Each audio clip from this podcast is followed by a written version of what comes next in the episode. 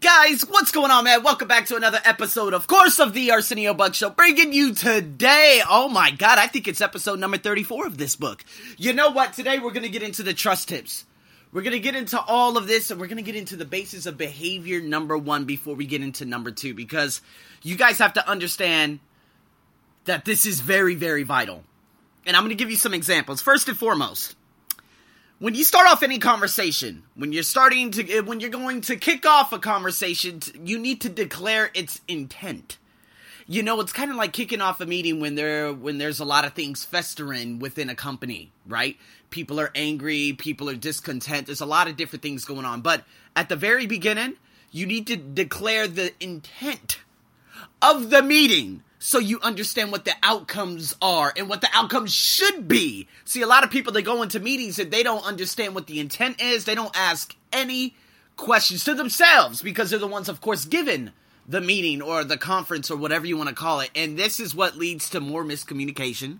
This is what leads to wasted time. I remember one time, remember I told you there was a blaming game. There was a lot of fingers being pointed in the last meeting I've actually been to about four years ago Nothing got accomplished. People were still angry. We didn't know what our intent was. We didn't know what we were supposed to do. And the guy, it, it was just a big foray. People got fired, etc., etc. Or actually, people fired themselves. So, guys, if you declare your intent, especially if you have difficult things to say or hear, it makes a lot more sense. So, if I look back on that specific meeting, the guy who was actually the focal point of the meeting, if he would have said, guys, listen, I just want to hurry up and tell you guys that uh, I feel that I'm ostracized. I feel that I'm not receiving as much work as I should be because of whatever reason it is.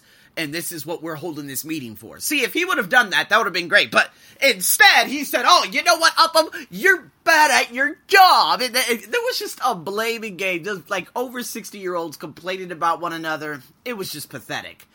And so, of course, three months later, he ended up firing himself, but I think he got rewarded uh, almost 10,000 US dollars for jack shit. He had no evidence whatsoever, but he destroyed a lot of relationships in doing so. So, guys, honestly, you need to understand how this works. So, I'm going to give you some good examples of actually talking straight in homes and even at work. So, talking straight. As a parent, it is appropriate to be, yes, very, very straightforward and clear in teaching or helping a child, even dealing with, you know, difficult topics like drug abuse, choo- choosing friends, sex. See, I didn't have that father figure when I was at the age of 11. And that was one of the critical parts of everything because that's when I started experiencing new things. I was like, why is that woman on top of that man? And you know, it's weird. it's so funny because if I actually think about it, my brother would watch things and I'm like, what's going on in that video? I didn't understand any of that. You know, it was kind of like I was getting into that was the puberty age, okay? I was getting ready to hit 13. Lots of changes started happening within my body. I started seeing, you know, every time I saw a particular girl, I was like, ooh, she looks so good. You know what I mean? I didn't understand any of that. And my mom, of course, she didn't have the ability to pull me aside. See, this is very, very important, especially between the ages of 10 and 13, because that's when young teenagers, especially men, often make the wrong choices they end up choosing to be with the cool kids, and then drug abuse happens, right? They end up ditching class, and the next thing you know, making out happens, which leads to sex.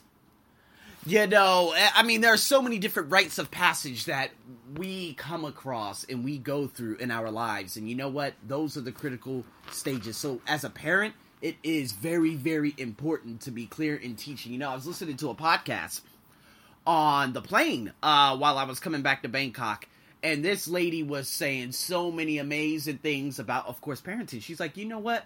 I don't just have that secret life that i hide from my children. I actually put my children into my activities. And i think it was so amazing. If you guys want um yeah that was the pat flynn. That was actually two weeks ago and I think her name was Dana.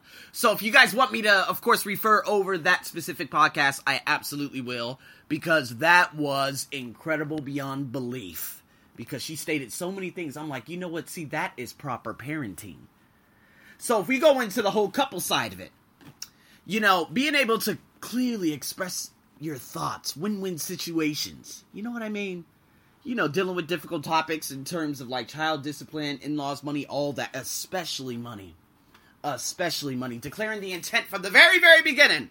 And, you know, I remember one time I actually had, I was dating this girl, and I remember I was just paying, paying, paying. I'm like, uh, yeah, it ain't that type of party. I said, listen, what what kind of family do you come from? Because I come from a family where you know what we call this American share. In Thailand, we call it the Thai no share. because obviously it's all dependent on the man. Remember, this is a cult. This is a culture where you're supposed to pay the family when you marry the woman, and so you pay the. A lot of people would say, "Oh, you pay them because you know you're paying them back from taking care of the girl, you know, the daughter or whatever from ages one through 18." Again, their culture. I will not say anything ill will of their culture, but that also feels like that's property and so I would never do something like that because that's not who I am. That's not who my mother brought me up to be. But this specific individual is like, yeah, you are the guy. You pay for everything. And I was like, uh, deuces. yeah, that, that, that's not how I work. That's not how I work. So conflicting beliefs can alter, and it's great to actually kick that off and just get it out the way from the very, very beginning. You know, I don't know, eh, you know, if will I ever, you know, end up getting engaged or, you know, getting married. I have no goddamn idea. But you know what?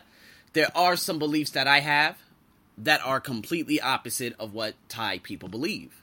Okay? So that probably brings me to the conclusion whereas oh okay maybe i shouldn't be here maybe i should you know there i don't really give a damn but i'm just saying guys money is critical kick that off and be very aware of it from the very, very beginning. Now, family members, okay? And you know what? You, you know, who take that kind of responsibility, say, hey, look what I've done. You know, I've done something I'd like you to notice. Instead of feeling like belittled and victimized and accusing others of being, you know, insensitive or uncaring. Very critical in the family life. That's probably why my family ended up derailing because it was like, listen, I lived in Australia for a year by myself. Guys, look what I'm doing right now. They still don't understand. It's it's like I, it, everything I did from when I was a child up until, of course, you know, uh, up until now, has gone unnoticed. And you know what? My brother would be the one to be like, "That ain't shit." You know what I mean? So that's the kind of place I come from. So then that brings a lot of dysfunction within a household. So these are some other things. I'm going to have to write this out in the blog so you guys actually understand. But again, guys, when you're talking straight, uh, and and sometimes it's kind of like a bell curve, right? So Stephen Covey actually had a bell curve in his book, which was very very interesting. And he says there's a left and a right, right?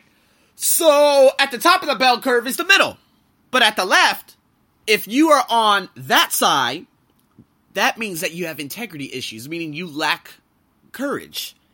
Intent issues, meaning you have a self focused agenda. You care more about avoiding discomfort than acting in someone's best interest. Capability issues. It can mean a, a lack of, you know, verbal or interpersonal skills. Or results issues. A failure to focus on outcomes that build trust. That's what that bell curve, again, guys, just envision this. Three squares. The bell curve on the left it goes up in the middle square. Again, it's very, very high at its peak. That's where you want to be. Then it drops back down before getting back into the third square. And so, if you're on the left or the right side instead of being in the middle, you probably lack these things. You know, and again, you know, when talk straight is taken too far, this could be another reason why you're on the left or the right it's kind of like you know that person that says you know what? I do do the straight talk but you know what? I constantly badmouth and put down others behind their backs. These are problems guys. So again here we go. It's time to get into these bullet points and then i'm going to summarize this bad boy. First and foremost i want you guys to ask yourself what keeps you from talking straight? Is it the fear of consequences? Fear of pain fear of being wrong, fear of uh, hurting others' feelings? Is it a desire for popularity, a lack of courage? See, the challenge of living or working in an environment where people don't talk straight. So you need to identify those dividends, okay, of being honest, straightforward. Because you know what? If you don't, you're not strengthening that fourth core which is your ability to talk straight. Become aware of your conversation. In the middle of the interaction, stop and ask yourself, you know what, am I talking straight or am I spinning? If you're spinning, figure out why. Recognize you're paying a tax for spinning. And work on integrity and intent. Another thing you could do is learn to get to your point quickly. Avoid long prologues. long stories, alright? Giving excessive context. See, recognize that in most cases, less is more. And you know what? In a legal vernacular, which Stephen Covey actually said in his book, he said, if you're explaining, you're losing. See, the personal discipline of talking straight helps create a precision of language, an economy of words, and a lack of spin. So, one other way you can do this is having an accountability partner involve other people. Tell them, you know what, I'm trying to really improve my ability to talk straight and communicate with others. Would you be willing to help and give me feedback on how I'm doing with my relationship with you? See, that's another thing you can do. And you know what? And you'll be able, and if when you start doing these things, you're going to be able to enable that current situation. You'll be able to track your progress. You'll be able to figure out what your blind spots are. And you know, getting feedback helps us with those blind spots. So having that type of accountability partner will help you significantly. So guys, what the summary is of this, be honest, tell the truth. Let people know where you stand. Use simple language. Call things for what they are. Demonstrate integrity. Don't manipulate people or distort facts. Don't spin the truth.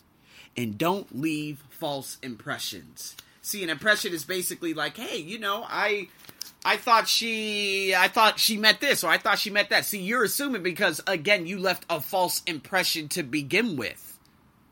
So guys, I'm going to have this written up so you could guys go over this this could be a little bit of an oath that you guys could take with you in your day. But honestly, this is a very very critical podcast and I hope you guys actually start demonstrating these things. So guys, that's the end of behavior number 1. We're going to be getting into behavior number 2, demonstrating respect in the next podcast. So, guys, thank you so much for tuning in to another, of course, Arsenio Buck Show podcast. If you have any questions, you know how to get in contact with me.